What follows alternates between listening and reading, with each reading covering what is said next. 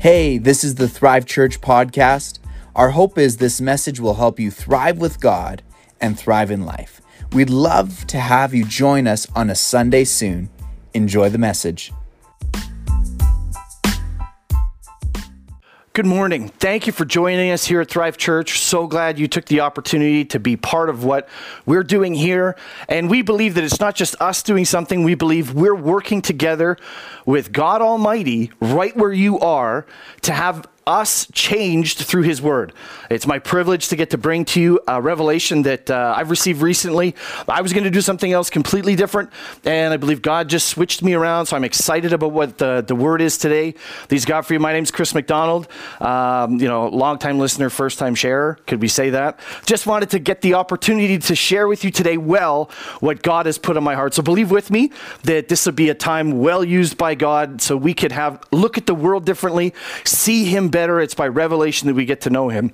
And, you know, before you, your head hits the pillow tonight, did you know, fun fact, you'll have 47,000 different thoughts go through your head. In a course of a year, that's 17 million different uh, thoughts you're going to process every day. A lifetime, that's a billion.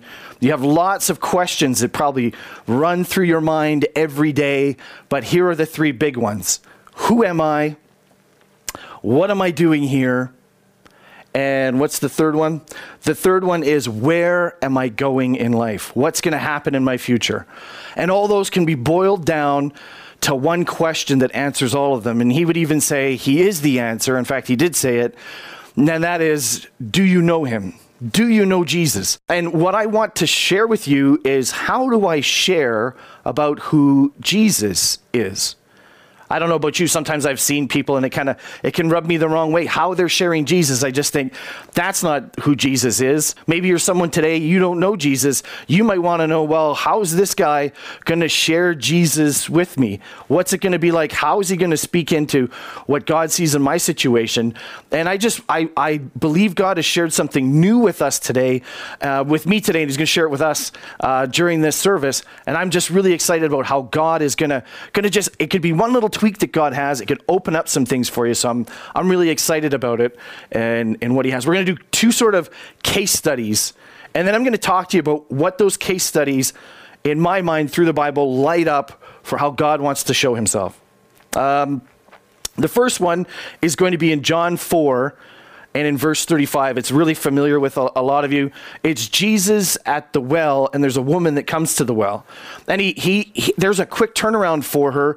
In the span of a conversation, she goes from someone who's outside of the community, ostracized for how she's lived her life, how her relationships have been. She's seeking after love, and, and she hasn't she hasn't found anything. It's a dry, she's dry on the inside. So it's a great picture of, of Jesus, who he says, Look, I have living water for you. And he says that to the lady, and she just says, uh, Okay, where is this? And you can almost hear the sarcasm in her, like, Okay, you don't even have, uh, you don't even have a pot to put the water in. Where, where is this? And through the conversation he has with her, it's a, it's a great back and forth. At the end of it, she leaves her water there goes into the community, talks to the men directly, boldly, and says, I want you to come see someone who knows everything I've done. Everything you've done? Really, all he did was isolate the one part of her pain and speak his life to her. Do you know what he did? He revealed himself to her. What did she do in response? She brings a whole bunch. Maybe it's the whole town. It says many of them came out to see him. So it was a wonderful, is a wonderful way that Jesus did. He showed himself and a whole group of people followed just in the course of one conversation. And at the end of it, his disciples come to him and they're shocked. They said, Hey, look, we, we got you some, uh, some sandwiches. He says, My work is to do the will of the Father. And they still didn't quite get it. They thought, Did somebody sneak him a sandwich? Like, we didn't see anybody leaving the hill, or it was that woman, but she didn't look like she had any food. He says, Look, my will is to do the will of the Father. And then he tries to let them understand how this happened. He said, Don't say, Four months from now, there's going to be a harvest. He says, the harvest is white. Now, when you see a, a, harvest that's white, what it means is the tips of the, the wheat on the harvest, they're all white. It's, it's going to be, you, you should be looking at it and seeing that the harvest is ready. And, and these guys, maybe they get it, maybe they don't. And you know, when I read this scripture, lots of times I see harvest And harvest to me translates to work. I don't know if you've ever heard that. You know, on my mom's side of the family, there's some some great farmers for generations. So I had the chance to go visit a couple of these farms growing up, and just seeing the amount of work that it would take from dawn till dusk. And sometimes, you know, you'd have um, you know generations ago, they'd have lots of people come and harvesting parties. All right, we're going to harvest on, on Buddy's field over here. Then we're going to go to his neighbor's house and we're going to f- harvest over there. You needed all hands on deck.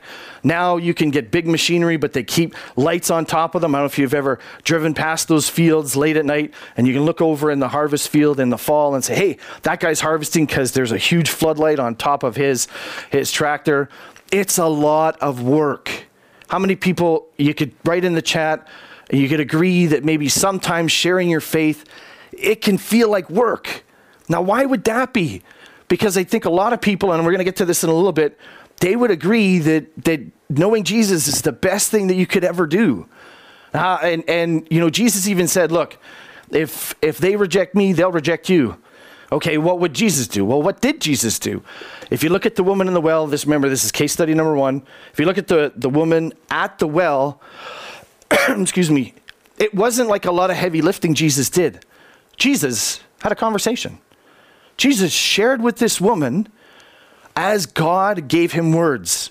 Now, the secret passcode is looking up the scriptures that said, Jesus said, Look, I don't say anything unless the Father tells me. So anything that you see in the Bible Jesus is saying, that's a pipeline to what God the Father's saying by the Holy Spirit. So he, if he's saying it, you can know God is saying it through Jesus to that woman.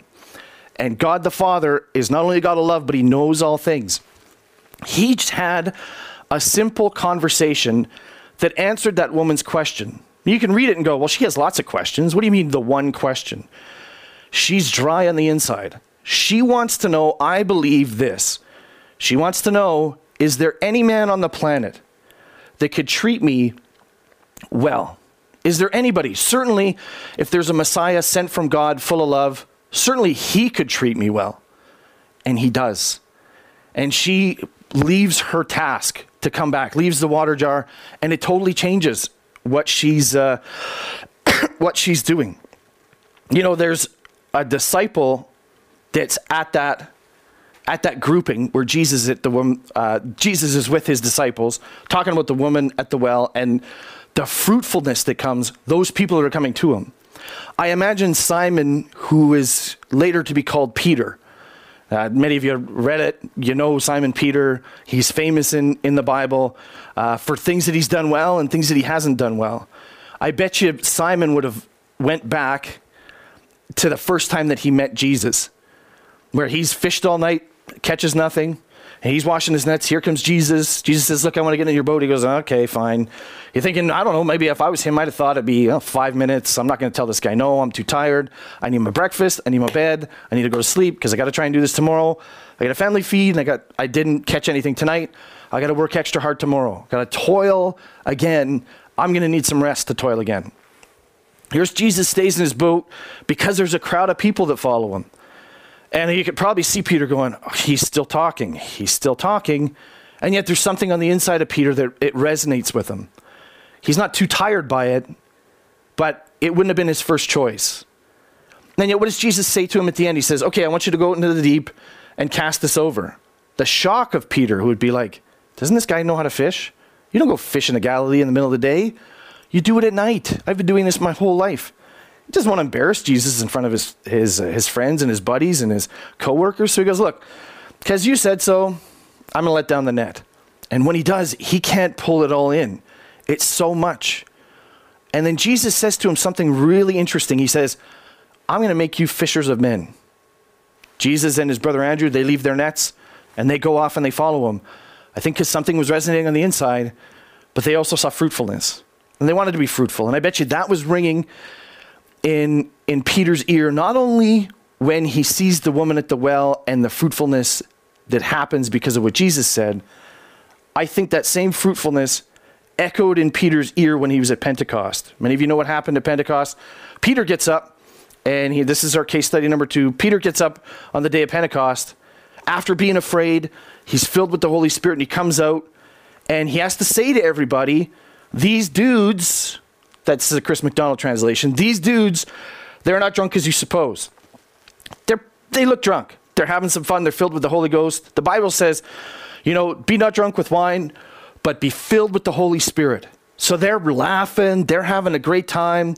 They've been, they've been uh, speaking in other tongues. Peter gives one sermon, and everybody's astonished. They're like, I'm not even from here. I don't speak whatever he's, he's talking, but I understand him. How does that happen? And what he says is just simple. It's nothing that's outside of what we would say is the gospel as we understand, but God's word is on it. His power is on it. Peter's filled with the Spirit. He speaks it, casts the net, so to speak, and 3,000 people are added. Jesus made him a fisher of men. So, what am I trying to say to you today? What's the main point, Chris? And here's the payoff for me. What did Peter do? He just said words. He just said, he just said, listen, this is what God did. This is what he's doing. These people are filled with the Spirit, and it's available to everybody. And God did something with those words in the hearts of people.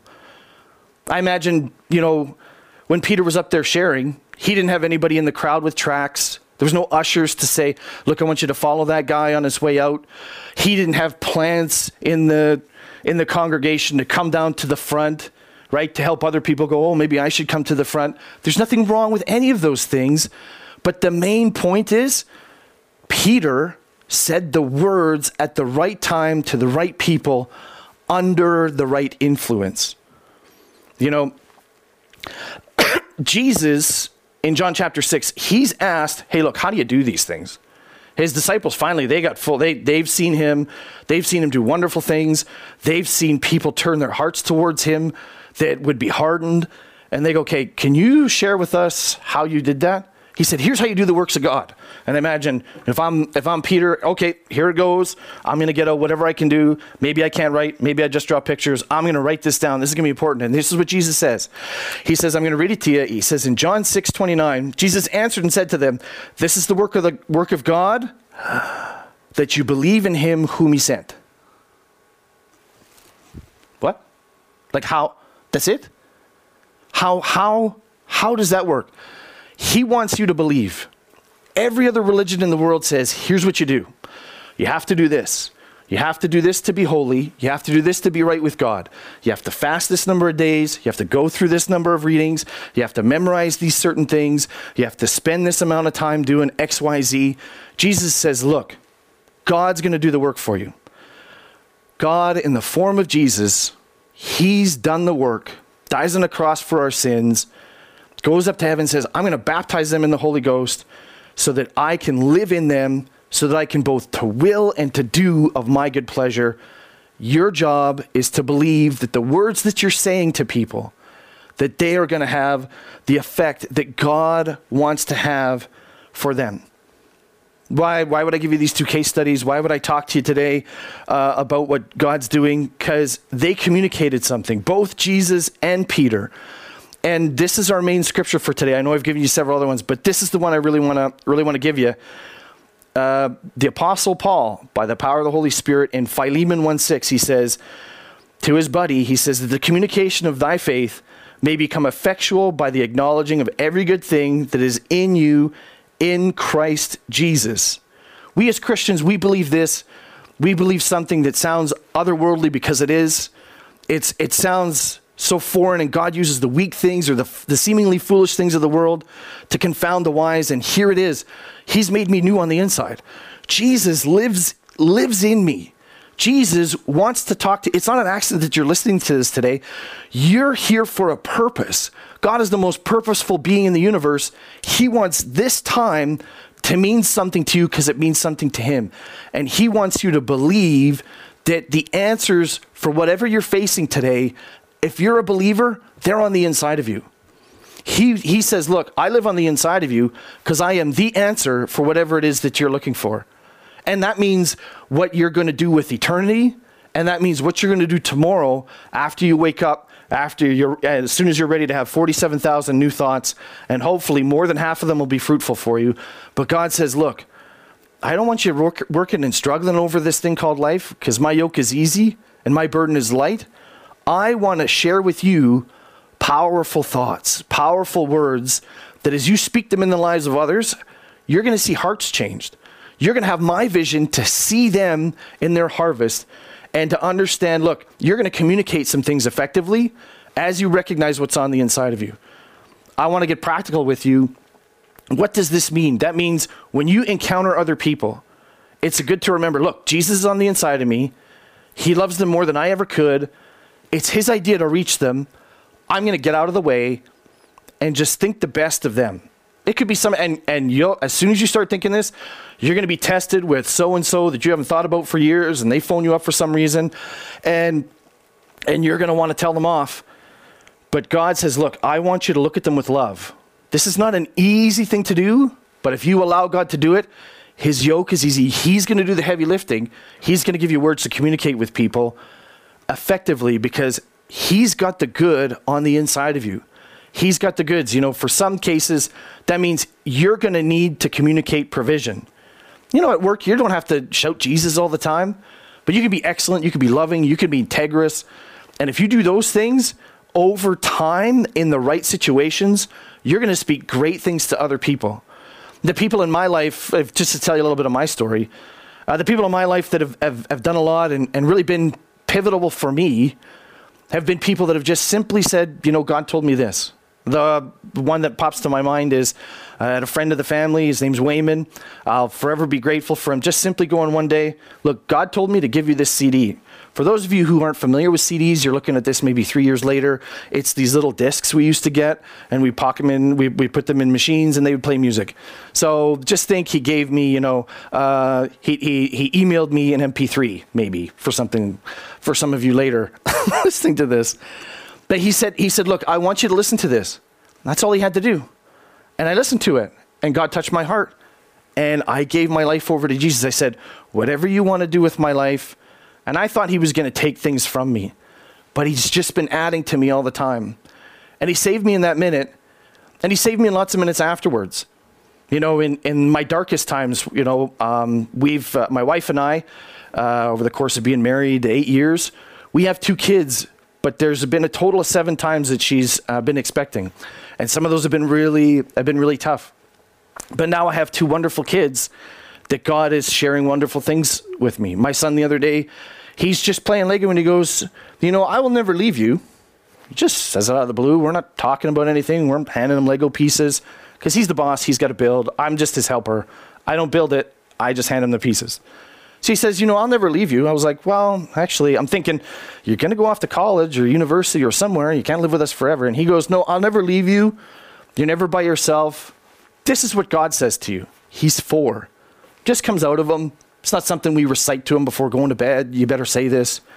We just pray and love God. And he says, and we believe that God speaks to us. And so he believes that God speaks to him. And so he's saying, God, I'll, God says, I'll never leave you ever. In fact, I was telling somebody else yesterday what he'd told me the day before. And, and it, was, it was in front of him, he just puts his thumb up and he goes, You remembered. Good. Like, it's no thing for him. Look what the Lord has done already. He's four. God, what plan do you have for my son? I have a beautiful daughter, and um, this section of my, my, my, t- my talk with you today is more like I'll probably need support help. I don't know how I'm going to tell this little girl no. I just, I just look at her and I, I think, I'm going to have to get your mom to tell you no because I don't know how I'm going to do it. God has given me abundantly, exceedingly beyond all I could ask or think. Does that mean my life is perfect? No. Does that mean He knows how to speak His good and His harvest into my life? Yeah, it does. You know, I want to end our time today. I believe this is a pivotal moment for some of you. The same way that I've had pivotal moments, the same way that the woman at the well had pivotal moments, and Peter. No, we're all in the same boat. We've all made mistakes. We've all done things we shouldn't have. We've all fallen short of what God had planned for our life. But God has you in this moment if you don't, if, in, in order to say, God, I'm just going to believe that you have a good path for me. That seems kind of simple. But it could be the most powerful thing that you experience is believing. I don't mean kind of hoping and like, I'm going to grab onto that, but trusting in the God that's unshakable and relying on those things that you know are beyond a shadow of a doubt the truth about who God is. You know, I think He wants to reach out to you. And, and I don't, I don't want to sell you anything. Um, I'm not here to, to kind of trying to manipulate you. I just really want to share what God has for you. And it's a simple decision just to say, I believe that He died for me. I believe that He rose again. And if you haven't made that decision, I believe this is a great opportunity for you just to simply say, you know, in the comfort of wherever you're watching this, Jesus, I believe you did this. And if you're in a spot today where, where you have something in your life that you're struggling with, I believe the same call is for all of us to say, God, I'm going to choose to see whatever trouble's coming through whoever, that you have an answer and you're going to speak it to me because you live on the inside of me. I just want to pray for, for us all here together. And if this is if you've never made Jesus the Lord of your life and know him as your friend, would you do me the honor of allowing you uh, allowing me to introduce you to my friend and can I pray with you? It'd be my great privilege and high honor to just uh, in prayer go to the throne of God with you and say, Jesus, here's my life. So if you would, would you pray with me? Just say, simply say this say, Heavenly Father, I believe that Jesus died on the cross, that he rose again, that he's seated at your right hand, that you have a place for me seated at his right hand that you want to put me in the family of God on the same level as Jesus, and that you have an abundant life for me, and that you want to live on the inside of me. And I receive your goodness, Lord, and I'm going to live with you forever. If you've prayed that prayer for the first time, please allow us to connect with you. Uh, email us, get on Facebook, uh, write it. You don't necessarily need to write it in the chat, but get on our contact page and get a hold of us. We want to connect with you, allow us to help you on your, your journey and, and be somebody to encourage you and get somebody in your life that's going to encourage you consistently uh, as you learn more. We also have um, continued prayer we want to uh, help you with. If you want to have some, some prayers, please connect with us. If you need to meet with someone on the pastoral staff and, and walk through some things that are a little harder, and maybe you're having a challenge believing, and you need to somebody you need somebody to come alongside you and say, No, no, I, I can see God doing good things in your life. I want you to contact us. You know, I, I uh, want you to know you're loved and appreciated, that God has a good plan for you, that your harvest is just around the corner, that if you keep believing, you know, if you faint not, God is a rewarder of those who diligently seek Him. And do you know why? Because He sought you first, right? He's seeking you constantly and He's after you. And His love is reckless and how is abandoned to anything that seems to make sense to us because He loves you so much. Thank you.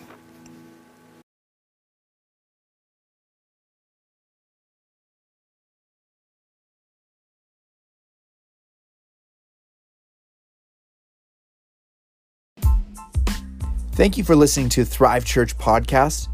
We hope this message helped you thrive with God and thrive in life.